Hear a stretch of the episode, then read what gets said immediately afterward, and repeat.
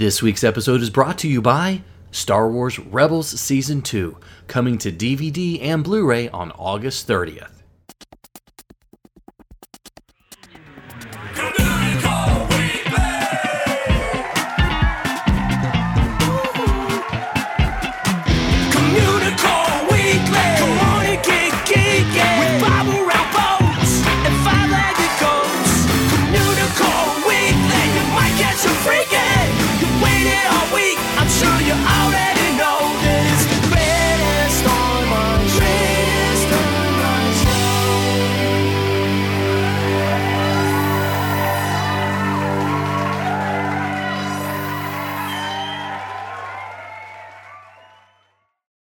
Hello, and welcome to Communicore Weekly, the greatest online show and home of the world's first pair of independently born identical twins.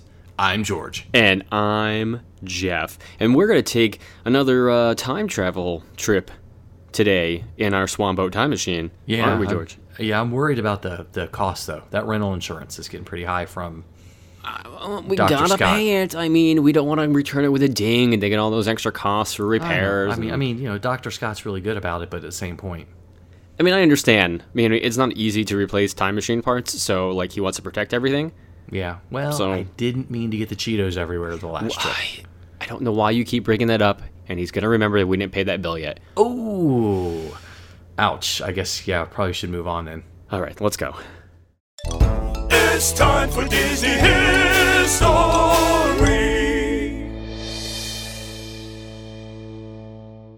Walt Disney World officially opened on October 1st, 1971.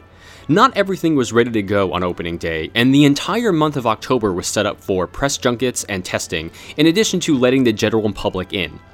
In addition to the Magic Kingdom, uh, the Contemporary Resort and the Polynesian Resort were both open on October 1st.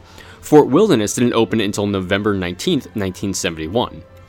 And during the first month of operation, guests had a few ways to get from the parking lot to the Magic Kingdom. Of course, there were trams available to get you to the Ticket and Transportation Center, but when Disney realized that the monorails and the boats were getting a little too crowded and taking too long, they opened up the parking lot trams to take people to the Magic Kingdom entrance by way of the road leading near the Contemporary. And during the first year, the ports of call and the southern seas were used to ferry guests from the TTC to the Magic Kingdom, and both ships were the Osceola class. The uh, the three ferry boats that they had in existence for a while wouldn't operate uh, operate until later in the decade. The Mark IV monorails were in operation and made stops at the two hotels, the TTC and the Magic Kingdom. Of course, there were buses, but they used a color coded flag system to get you where you needed to go, which means I would have never got there because I am colorblind. Ooh, yeah, good point. So there were several motor trams, or buses as we call them today, um, but not a lot of information on them exists. Um, because it got so busy, the steamships were mainly used for resort transportation. Uh, they were pulled into use for moving the crowds from the TTC to the Magic Kingdom. So, moving on to the Magic Kingdom, let's take a look at what was available to do on that first day. So, the Magic Kingdom opened at 8:35 a.m. on Friday, October 1st. Jack Lindquist picked the first family of Walt Disney World, the Windsors, who were showered with free tours and a stay that evening at the Polynesian. Uh, they were also awarded silver passes to the Magic Kingdom. And if you want to hear Lindquist's actual story of the Windsors and how he felt he made a huge mistake with them, then check out his fantastic book, In Service to the Mouse. So uh, let's head down Main Street, USA. The attractions are the Walt Disney World Railroad, which was actually a Grand Circle tour. Uh, the Frontierland station wouldn't open until May of 1972, and it was a D ticket. The Main Street Cinema was a B ticket, and all of the Main Street transportation options were an A ticket, and that was the omnibus, the horse cars, the horseless carriages, uh, the jitney, and the fire engine. And you can also visit the Penny Arcade. And Main Street had the largest concentration of shops and stores.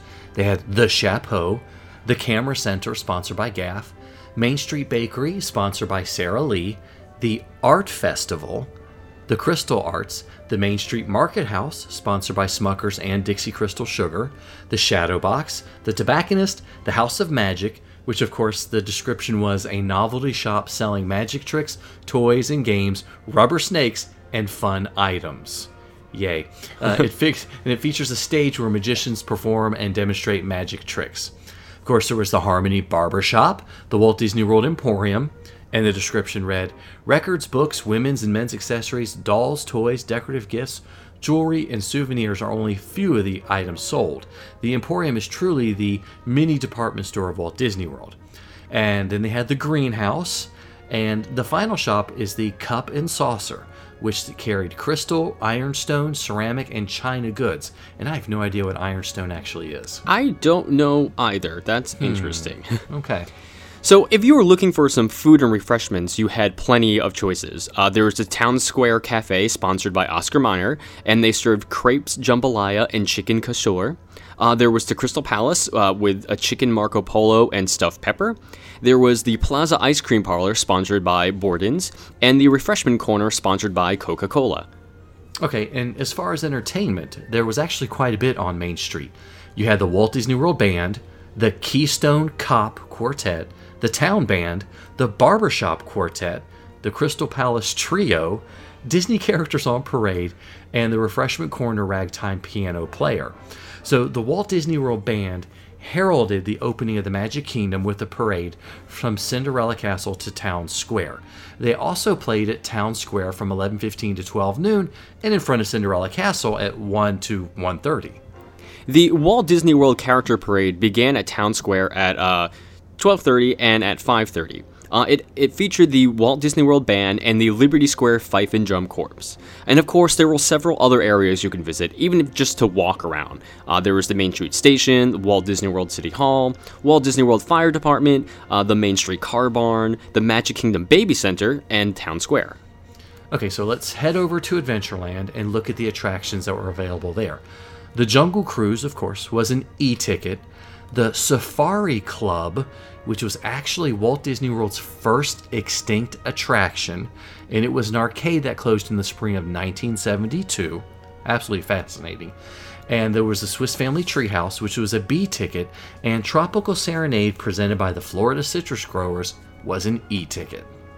If you were looking for some adventurous shopping, then Adventureland had you all covered. There was the Adventureland Bazaar, uh, the Tiki Tropic Shop, uh, the, which was Polynesian, uh, the Magic Carpet, which ha- was Persian themed, uh, Oriental Imports Ltd. Uh, from the Far East, Traders of Timbuktu, which was African, and Tropic Toppers. Uh, merchandise in the bazaar ranged from Polynesian muumuus to African wood carvings. And I really just wanted to hear you say the word moo moo. Basically, yes, moo That a fun it. word to say. So, and there were three dining establishments in Adventureland. There was the Adventureland Veranda, and Chicken Fiji was one of the four entrees that was offered. There was the Veranda Juice Bar and the Sunshine Tree Terrace, sponsored again by the Florida Citrus Growers. And as far as entertainment, there was the joyful Adventureland Steel Drum Band. Frontierland offered a few more diversions in the adventures and attractions category. You had Davy Crockett's Explorer Canoes, which were a C ticket, uh, the Mike Fink Keelboats, uh, which were a B ticket, the Frontierland Shooting Gallery, which was a B ticket, and the Country Bear Jamboree presented by Coca Cola and Frito Lay with an E ticket. What a weird sponsorship opportunity there. Exactly, and I still can't imagine why you would pay somebody a C ticket to let you paddle a canoe. I have no idea. We did that at Disneyland, and I was You like, do the never work. again. Yes, you do the work. Okay, so uh, the Mile Long Bar, which was sponsored again by Pepsi Cola and Frito Lay, was the food option. Uh, while you could also shop to your heart's content at the Frontier Trading Post, which offered toys, leather fringed jackets, because that's what everybody wants to wear in Florida, Of course. moccasin, turquoise jewelry, and cattle horns. I mean, how else were those cattle going to play music if we took their horns? Who knows? They're really good. They have a good horn don't know, section. yeah. So as far as entertainment, there was the bluegrass band, and in quotes, Dead Eye Dolly, at the Mile Long Bar. No idea what that was. And also the uh, mariachi band was in the area. So, if you mosey over from Frontierland to Liberty Square, you know, you could see what things you could do over there. There was the Haunted Mansion, which was obviously an e ticket, the Hall of Presidents, which was also an e ticket, the Admiral Joe Fowler was a D-ticket, but he didn't actually open until October 2nd, and you could visit the Diamond Horseshoe. Now, the Diamond Horseshoe actually featured five daily shows of rollicking family fun filled with music, comedy, and of course, Can Can Girls for Dad. Exactly. Um, other entertainment options featured the Liberty Square Fife and Drum Corps, and this was described as a precision drill and parade through Liberty Square between 10 a.m. and 6 p.m. That's a lot of time. That's a very long time. Yes. There was the Liberty Tree Tavern Singers and the Banjo Duo uh, at the Riverboat Landing. And you could stop and get a meal at the Liberty Tree Tavern, which boasted seafood, chicken, and steak served with desserts such as Indian pudding and fruited brown Betty. And you could do a little shopping at the Tri Cornered Hat Shop because the other shops weren't quite open then, like the Now, you had to travel second star to the right and straight on until morning to get to Fantasyland. but there it had one of the largest collections of adventures and attractions also. So It's a Small World was an E-ticket, uh, Skyway to Tomorrowland was a D-ticket, Dumbo the Flying Elephant was a C-ticket, Peter Pan's Flight was a C-ticket, but it actually opened later in the month. Uh, 20,000 Leagues Under the Sea was an E-ticket, but wouldn't open until October 14th.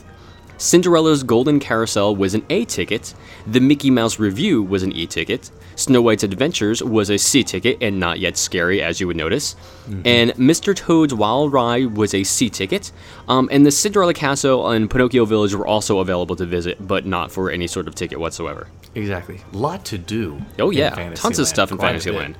So they also had a few places to eat.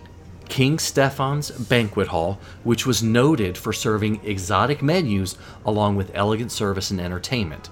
There was the Troubadour Tavern, the Tournament Tent, and the Pinocchio Village House, which I love these foods, which featured Geppetto's Special Plate, no idea what that was, Monstro's Seafood Special, which sounds weird, and Stromboli's Chili and Beans. That makes sense. Sure. Um, yeah, you could also pick up souvenirs at the Mad Hatter, the Fantasy Art Fantasyland Art Festival, and Castle Camera.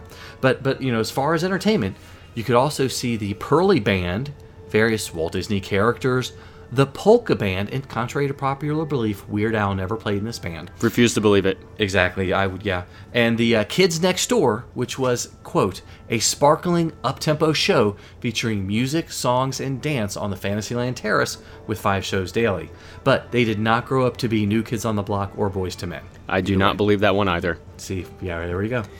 So after you leave there, you head over to the future. Where or when is it? I'm not. I'm not sure. Oh, I'm getting confused. But we can just experience the future there, whatever.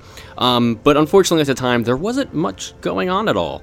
Um, the main attraction was the Grand Prix Raceway presented by Goodyear, which was a C ticket, and the Skyway to Fantasyland, which was a D ticket. And you can stop by the Tomorrowland Terrace sponsored by Coca Cola for food and refreshments. Um, you can, looking for a souvenir, you can stop by the Skyway Station Shop, which might be the most descriptive name I've ever heard. Um, but and as far as entertainment, there was a listing for the Dallas soundtrack, soundtrack two words, which has been described as a cover band and a fast-paced group of the youths. Um, Yeah. That means they had no idea what it was. Yeah, it, there was just very little information about some of this stuff. Uh, just amazed me when we were doing the research as to what we really have no idea what some of this stuff actually was. Just lost to Walt Disney World history. Exactly, exactly. But, you know, if you have any memories of the first month or two of Walt Disney World's opening, we would love to hear from you. Or if you have any information about any of these, like, what was Monstro's seafood plate? I'm more concerned about Geppetto's special plate. I want to know yeah, what that's was true. in that. We want to know what a special plate was. You know, if we hopefully nobody broke it. But you know, give us a call on the Communicore Weekly Goat line at 424-785-4628. That's 424-785 Goat. He's a nerd, he's a geek, but we all like to hear him speak. So listen up to the words from his speech. It's George's Book of the Week. So for this week's book of the week, I'm going to go back in time to an earlier Communicore Weekly to share a book that fits in really nicely with our uh I guess we didn't call it a trip report, our history segment. Sure, we could do that. I that. guess. Yeah. Oh, well, yeah, we'll call it that one. Trip But- report to the past. That was it. So, but this one we featured way back in episode 69, and it's the story of Walt Disney World, the commemorative edition. And this book is a really interesting part of Walt Disney World history. Uh, I've talked to so many Disney fans, and including an Imagineer, that actually remember becoming obsessed with this book in the 1970s after a visit to the Vacation Kingdom of the World. Uh, you may have seen this book. It's it's a very large. It's like 11 by 17, and it's a D shaped, shaped like the letter D, and it's a book with a black cover and a cutout in the middle of the cover that features a photo of Cinderella Castle peeking out from the, the cutout.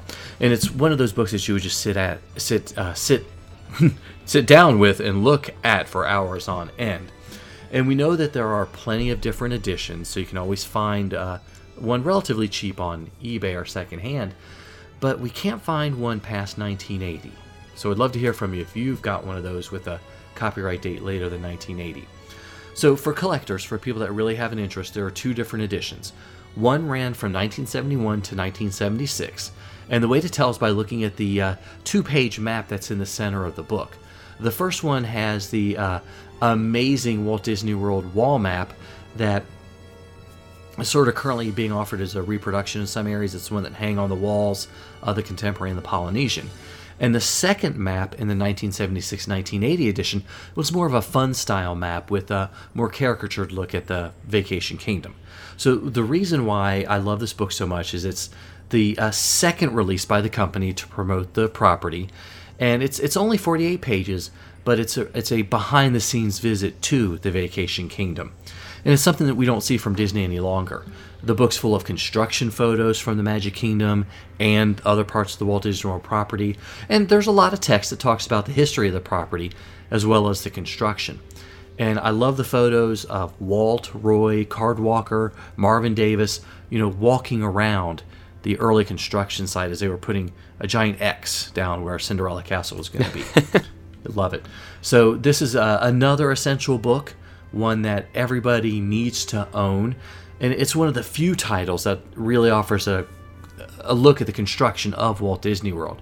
And it, and it does actually focus on a lot of the signature attractions like the Hall of Presidents and the Country Bear Jamboree with a, a lot of info on the development of those attractions.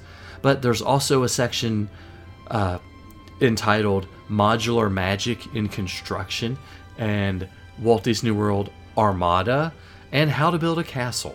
So it's it's just nothing short of awesome. Hmm. so if you get a chance, pick up a copy, pick up multiple copies so you can make sure you get one of each edition. But this week's book is The Story of Walt Disney World, the commemorative edition. If it's a legend that you seek, come on and take a peek at the window of the week. This week's window is located in Disneyland and it reads New Century Character Company Custom Character Design and Parade Illuminations. Bill Justice, Massive, Massive, wow, Master Delineator. He wasn't a big dude, so uh, apologies to Bill Justice. Man. Anyway, speaking of Bill Justice, uh, he first joined the Walt Disney Company as an animator in 1937, where he worked on such classics as Alice in Wonderland, Fantasia, and Peter Pan. And then he joined WED Enterprises in 1956 at the behest of Walt. And he programmed many of the uh, audio animatronic figures for Mission to Mars, Pirates of the Caribbean, uh, Great Moments with Mr. Lincoln, and more and he was also involved in creating the spectacular costumes used in many of the Disneyland parades, including the very first Disneyland Christmas parade and the Main Street Electrical Parade. And again, he was not a mastiff delineator. That was my mistake. He Or was a, mast- master. He could have been a mastiff. That's a you know type He- of dog, but Yeah. it's different. Good work, Scooby Doo, Bill Justice. We salute you. Scooby-Doo. Okay. Sometimes you might see it, sometimes you don't. Hey, look, what's that? It's a five legged goat. Now we all know about the fabled but never built Western River Expedition, uh, expedition that was meant to be built for Walt Disney World's Magic Kingdom, and we actually talked about it way back in season one in episode 30. So while the attraction never became a reality, portions of it were placed in various rides around, uh, such as um, Phantom Manor, there's parts in, Living with the Land, Splash Mountain, and of course Big Thunder Mountain Railroad. So when you're in the queue for Big Thunder Mountain now at Walt Disney World, uh, the Magic Kingdom, if you take a look around, you'll find some crates that are marked Western River Explosives, kind of as a nod to the never built attraction. Or they're actual explosives to build, blow up Big Thunder, so they can actually build Western River. Either or, I, I don't, I don't care either way. I think that's a pretty exciting idea. I think so too. Good. Yeah, yeah. So something else that's pretty explosive is our Year of a Million or So Limited Time Cadets Nailed it. weekly prize giveaway. Good work. Yes. Good work. Yes, I try. Well, when you give me good material to work with. That's the thing. I don't have It's- good material every easy. week. Well, I didn't say that. Um, so, uh, for those of you who uh, might be living under proverbial Big Thunder Rock or Western River Rock or something like that, we have been giving away a prize uh, for more than a year. Uh, we're going on over one and a half. Exactly. And you just have to email communicoreweekly at gmail.com with your name and address and birthday so we can enter you into the drawing and you can win a prize and we can send it to you. But uh, now it's Jeff's turn. So with the prize, winner. Yay. So, yeah, this week is a Communicore Weekly prize pack, and the winner is Tracy B. from Chicago, Illinois. Hooray! That's awesome. So again, don't forget to uh, email communicoreweekly at gmail.com so you too can be a winner. Because you want to be a winner. Yes, everyone wants to be a winner. Well, all cadets are winners. Well, Anyway, yeah, but some of them are more winners than others because they win a prize. That's true. More winnier? Yeah, okay. Yeah, we'll go with that. So, okay. All right. Well, uh, geez, thank Winnie you so Cooper. much, Winnie. So much Winnie Cooperish. Yeah. Wow, we just jumped on. There's some people who won't have no, who have no idea what we're talking about. No frame of reference for that reference. None whatsoever. Uh, it's not from a horror story. No. I will give you that much. Okay. So uh, thank you guys so much for watching and listening to another episode of Communicore Weekly. However you get the show, YouTube, iTunes, leave a comment, leave a rating. We'd love to hear from you. Yes, and again, email us at communicoreweekly at gmail.com to enter the contest or send us something cool. We're okay with that. Yeah. And you can also like us on Facebook at facebook.com slash Communicore Weekly. And follow us on Twitter, Instagram, and Periscope. I'm at Imagine Nerding. He's at Jeff Heimbuck. You can also call us on the Communicore Weekly Goat line at 424 785 4628. And make sure you can visit, uh, or you, you are more than welcome to visit communicoreweekly.spreadshirt.com where you can pick up some incredible cadet styled shirts.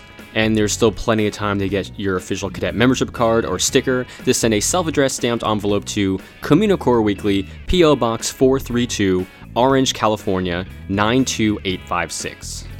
And make sure you visit Communicore. No, well, do visit CommunicoreWeekly.com, but also visit Patreon.com slash CommunicoreWeekly to find out how you too can support the greatest online show. For Jeff Heimbuck, I'm George Taylor. And for George Taylor, I'm Jeff Heimbuck. Thanks so much for listening, guys and gals. We'll see you next time on Communicore Weekly, the greatest online show.